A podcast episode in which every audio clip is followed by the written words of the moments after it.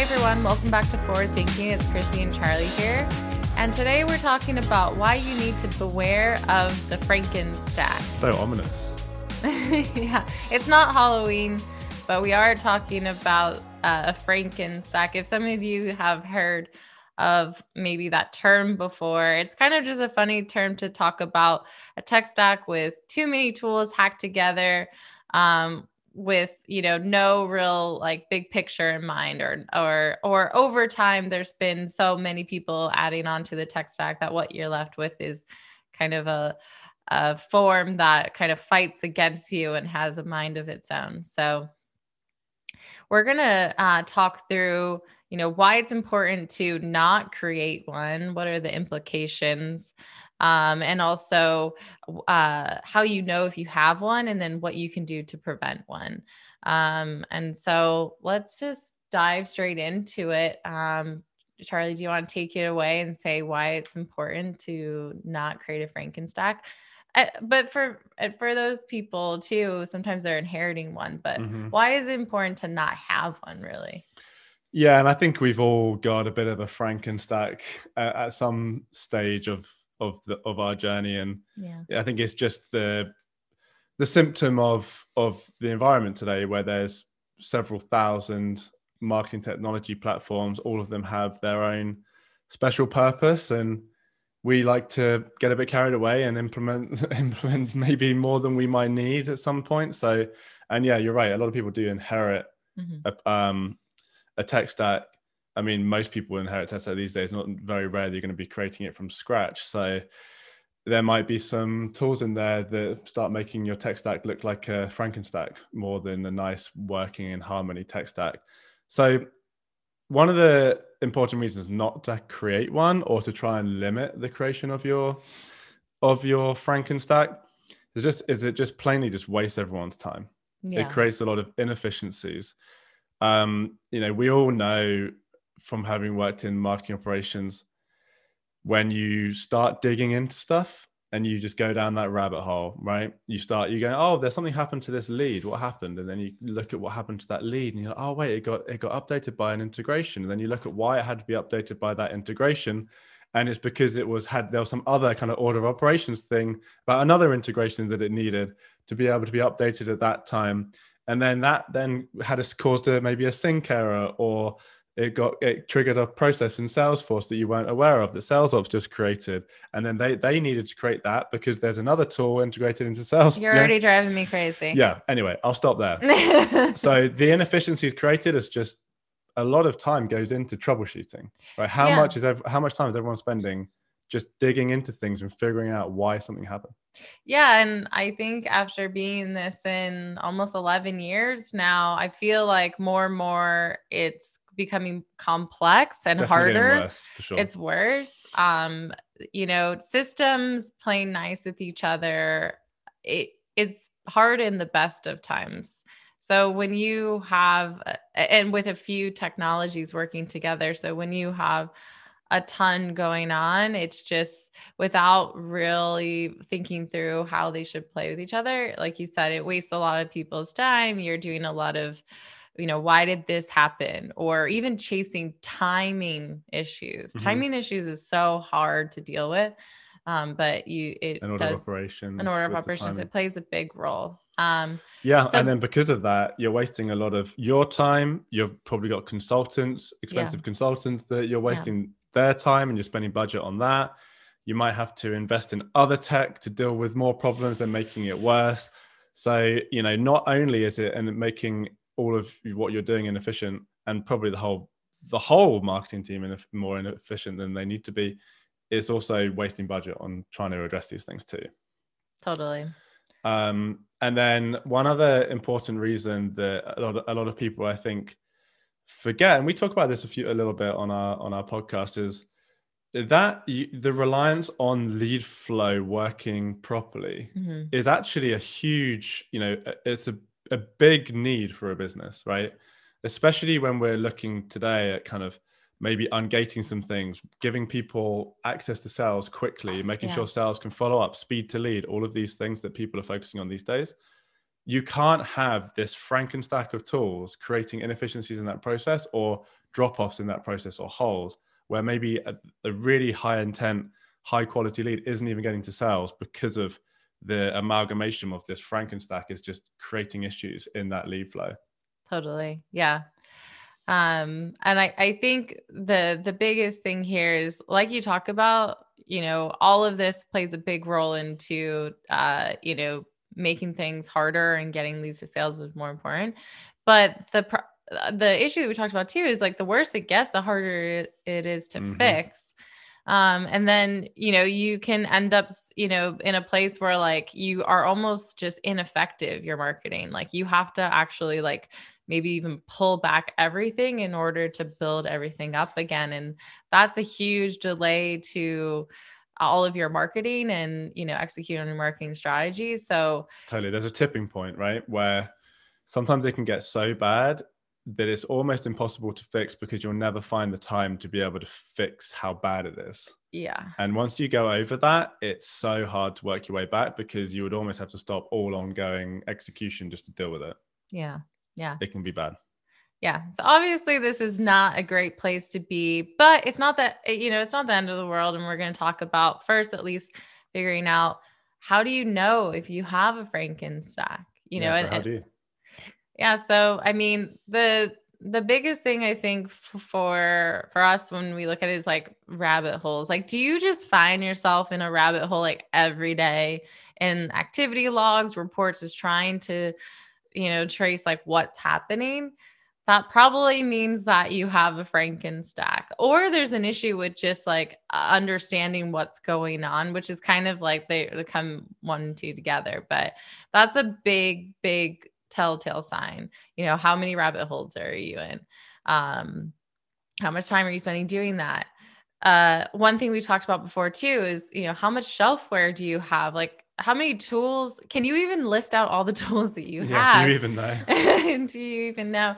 And actually i was talking to a client yesterday and that that came up too like there might be tools that you know they're they're not even owning and other people are using um and or the the owners left and no one's owning it anymore. Exactly so your if your tools have no owners or the owners don't live in marketing ops uh for whatever reason i think that is something to look into too. Platform architecture just how all these tools are integrated and work with each other is like the number one place to look to um and if you have a bunch of those processes set up by people that don't work there anymore, it's likely that there was no documentation left. So, really, is kind of now the chance to dig into it, do a lot of exploratory work um, and diagnosis. So, kind of the way we approach our health check, you need to go to kind of core areas. So, um, so when you've you've kind of figured out if you have a Frank. Well, yeah, I guess you know you you know you when you feel it you know, you know? yeah yeah when you feel you know. anyone listening anyone listening to this if, if you don't if you're not if if none of that resonated with you you probably don't have a frankenstein but i'm sure most people listening to this are like oh yeah that kind of like sounds like my day today which yeah. means we probably all, all have a bit of a frankenstack right? It's just it's a spectrum. It's not like spectrum. you either have one or you don't. It, it, it's a you know everyone kind of has one and it gets progressively worse. It can get progressively worse. It doesn't have to though Right, right, right. Um, and so So what do you do if you have a Frankenstein? yeah. Yeah. Well, the the first thing that I've ta- talked about is a lot of this has to do with stuff that's already been put together, but you just don't know what's going on. So the first area we'd suggest is is documenting um, really putting some documentation in place. And this doesn't mean documenting where you want things to be. This means documenting what is going on right now. A great way to do that is by, you know, taking a test lead or a few records that came in that day and then looking mm-hmm. in their activity log in your uh, automation system of what happened to that record and then also looking in your crm what are all the campaigns that went through what are all the tools like what are how was it created was it created from api user was it created you know through other ways like these are all great places to document one like where people entering the database from uh, we talked about this even with consent tracking. This a lot of this lead processing, documentation of of of entry points and being 100% sure on all of those entry points is is super important. Mm-hmm. Um, and, and and just to jump in there, sorry. Yeah. I think the one really kind of practical way to get started with this, and we've talked about this before, is building that bird's eye view, right? Yeah. Think about, you know, on the left, all of the different uh, data acquisition sources, and then where are they coming into your marketing automation platform from? How, what is happening to them, like the key processes, like the life cycle, scoring, opt in, mm-hmm. standardization, all of these things. Go through, list them out, then list out, okay, how is that data then synced to Salesforce? What's happening in Salesforce, LeanData, you know, is Bizible touch points being created, that kind of stuff. And try and get that bird's eye view. That's going to just give you, uh, give let, let you know what tools you have, what are the big things I need to look at, what is the order of operations, mm-hmm. how is mm. leads throwing flowing through the systems, and then once you've got that, you just zoom in to each functional area. Yeah. So you mentioned kind of like, you know, uh, life cycle. Like you could zoom into the life cycle. Okay, well, when a lead comes in, like do that test lead and see. Okay, well, it gets picked up by this life cycle. It gets scored. It you know moves to MQL. It goes through these processes. Maybe it gets enriched first, and then that creates the mm-hmm. demographic score. And go through all of that, and then keep zooming in and zooming in until you have a really good idea. And just the first image of just seeing all the tools and how they connect together in the bigger major processes is it that's almost a game changer when when we've built that out for clients they're like oh shit like okay i, I can kind of see what's going on here. Yeah. and then you the zooming in bit can take a lot longer to get done but you know as as you start building it out you just get you just really understand what's going on. I'd recommend anyone who inherits an instance or starts at a new company and that doesn't exist just do it straight away so you can really you can really understand what's going on. Totally um so yeah so you've done your documentation you've documented your lead flow process. Um now is kind of you know you have those uh, areas that you've dug in a bit um mm-hmm. where there might be issues. Um and I think that's key documenting the issues that you find and also documenting where are there rabbit holes? Like where have you found even recently you know cases this might even be like issues that you've been sent but thinking about okay where there might be cases where you're just like going down a path and finding an issue and another issue another issue and that might help you figure out even like a root because mm-hmm. um, and, and what you just said there as well is really a good point as well like a lot of times you kind of know what's going on because someone has complained about it before. so like sales, you know, they say, oh, this lead didn't have this lead, you know, didn't, you know, get the right status or didn't have the right data enriched on it, that kind of stuff. Like you could try and figure through, okay, was there an order of operations issue that's causing that? Mm-hmm. Um, that's a good place to start for sure. Yeah. And uh, some of this could even be, you know, brainstorming or whiteboarding, like all these different areas, like just going through um so you found those rabbit holes and and like you said order of operations is super important. How is your order of operations creating a lot of these issues? Can you create more of control around the timing of processes when they trigger and how that plays friendly with some of your tools?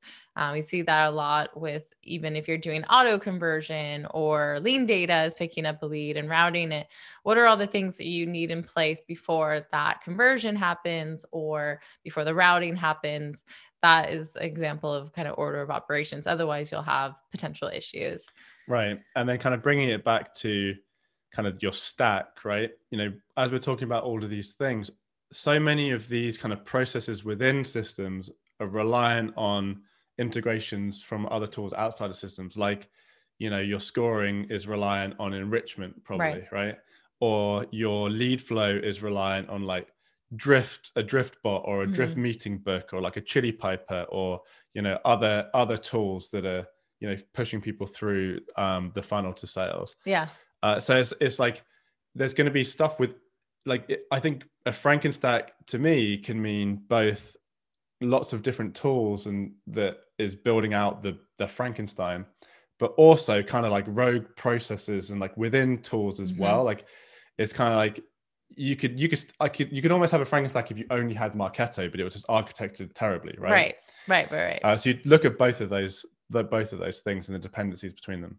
Totally. And I think part of that too is if you're doing this goes into a little bit of technical debt, but for certain processes, that are happening, think about what needs to happen right away versus maybe even what things can happen a bit later or in batch, mm-hmm. um, because that'll improve your overall processing time in general, especially in Marketo. When you have like a ton of campaigns someone has to run through, it'll just delay things even further.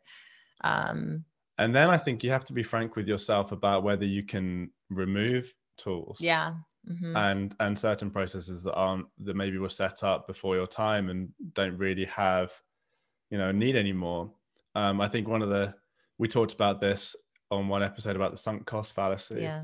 It's really hard to remove tools once you've sunk time and effort and budget into it. But you have to. You can't fall victim to the sunk cost sunk cost fallacy mm-hmm. and think that because you've put that time in, it's still worth it. So you have to be quite aggressive, I think, to really figure out what tools are still working for you and not. And when it comes up to renewal, if the tool's not working for you, you have to cut it because it's just adding a lot of technical debt. It's adding a lot of um, time to maintain. None of these tools just work themselves, right? It's kind no. of like Bizible. People think, oh, just turn on Bizible, it's going to be fine. But there's a lot of maintenance that has to go mm. on for every every day. So all, because you have so many tools to maintain and keep going, it adds a ton of burden on any marketing operations person. So if you can remove tools, there is a huge opportunity to be able to free up time to, for the marketing operations person to be more focused in where there is providing value. We can't do all the things. We can't have all the tools. We have to be picky. Um, and that's where, you know, if you've inherited a Frankenstack, one of the best things you can do is like cut out your shelfware. Totally. And I think there's a learning experience there. I think, l- like, if you spent loads of time in a relationship that ended up failing, like, you still, yes, you, you wouldn't just stay in it because you've, you know, dedicated all the time, but there is a learning experience. You figure out what works for your plot, you know, for your um, company, what doesn't, and also maybe what were the things that kind of put you into that um, using that tool or that situation that you can prevent. And so the next area I want to talk about is you know how do you not create a frankenstack or how do you prevent things from getting worse if you feel like your company or your marketing ops you know might be going down that path um in the first area and we've talked about this a lot uh, the three b's so when you are you know taking on a new tool. It's really important to have the marketing ops team but also just all the teams selecting these tools. Keep three things in mind and that's the budget.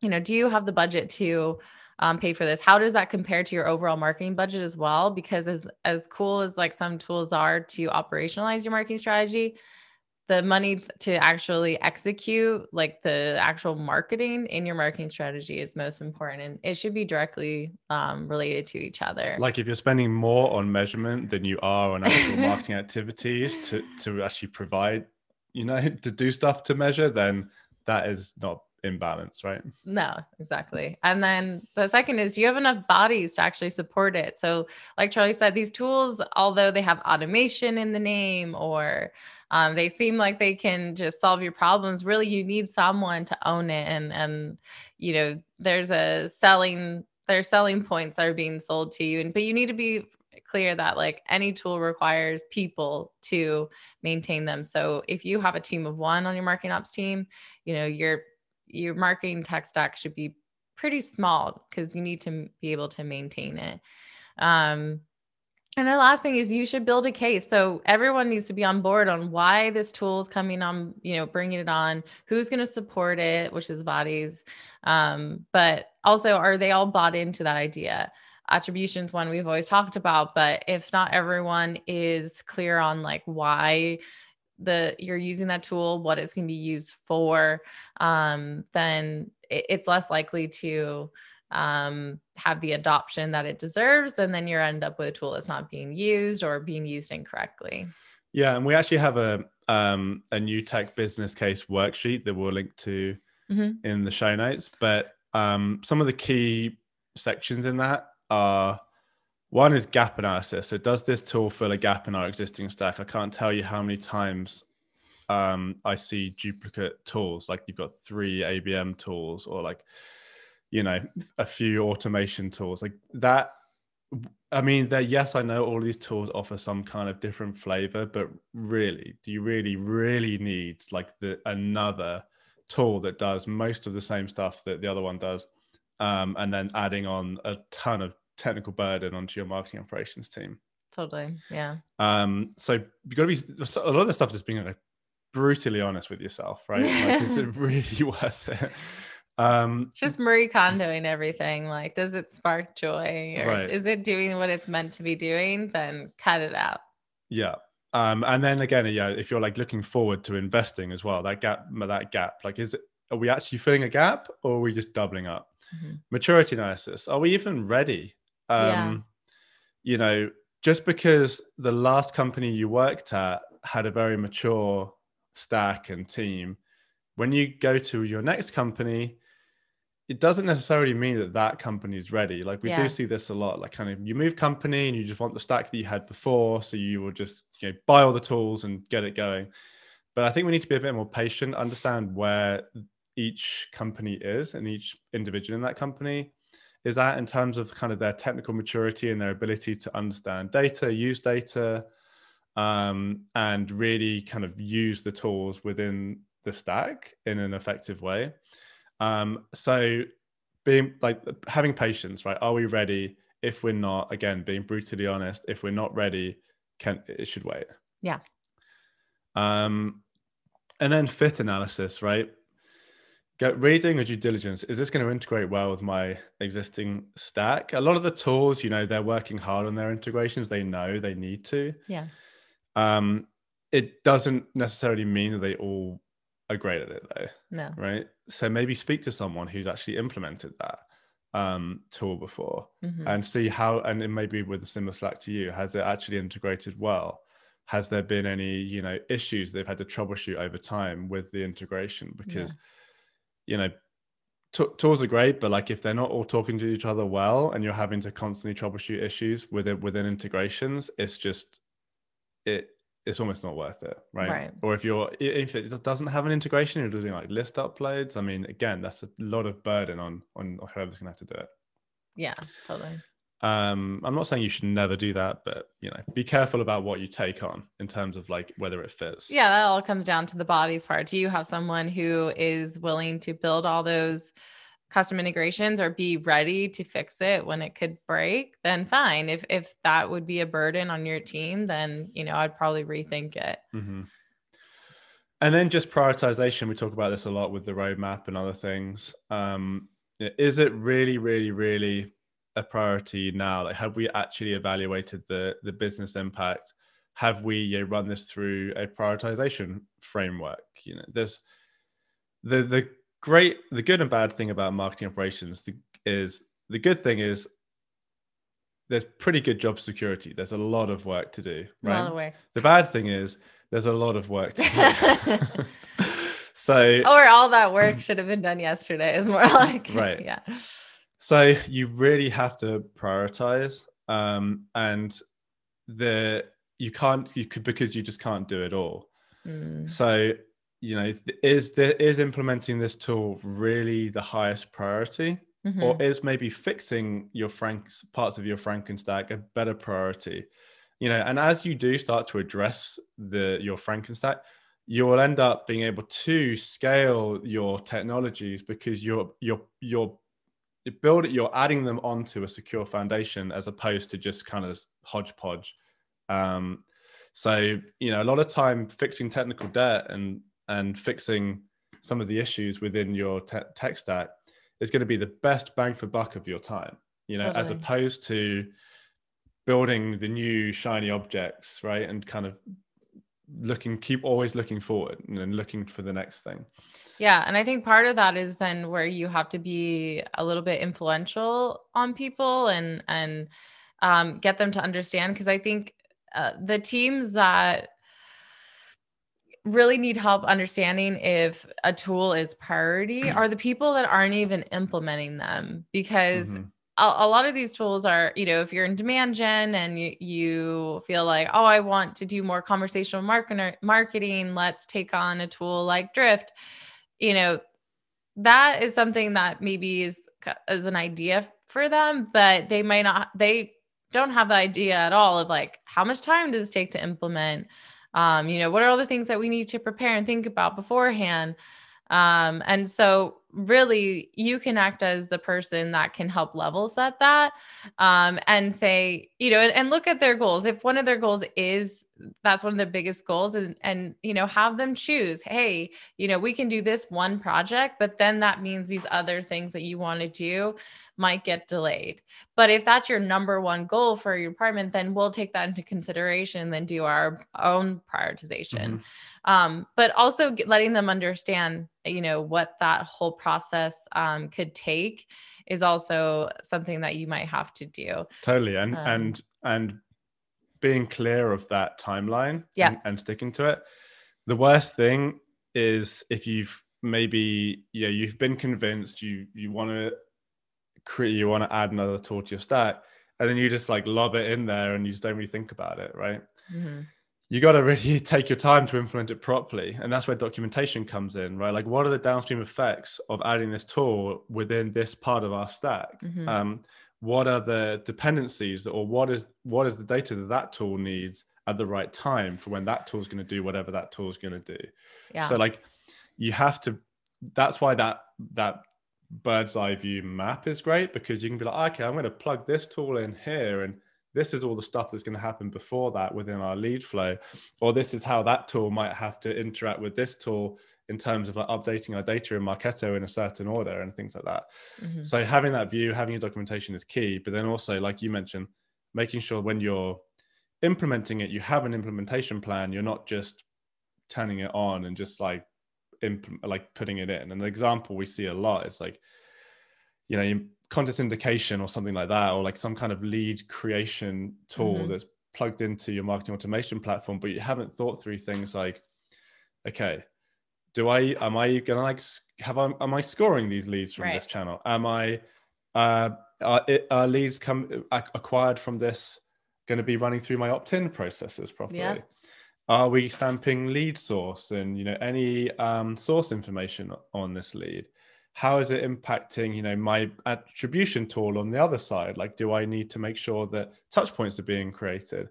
You know that and then go on you can, you can go on and on and on and on. Mm-hmm. so there's you, you need to really think that through and build that into that implementation plan to make sure that you're implementing it properly and it's not just a, another continuation of a frankenstein yeah definitely and this can be hard to do. We all know everyone's busy and you just want to check things off the list, but it'll save you time in the future. So your future self will be thanking you for that extra time. And part of the reason why you might be feeling busy is because you're spending you know three hours of your day in some of those rabbit holes so it's all this kind of interconnected it, it does have like a flywheel effect um, where the heart you know like we said the more this happens the faster it will create create problems and and so forth and so forth. So this is a great time to you know make 2021 the year where you kind of take a step back and you know fix some of these problems so that you're set up for success um, and simplification if anything just feels necessary right now and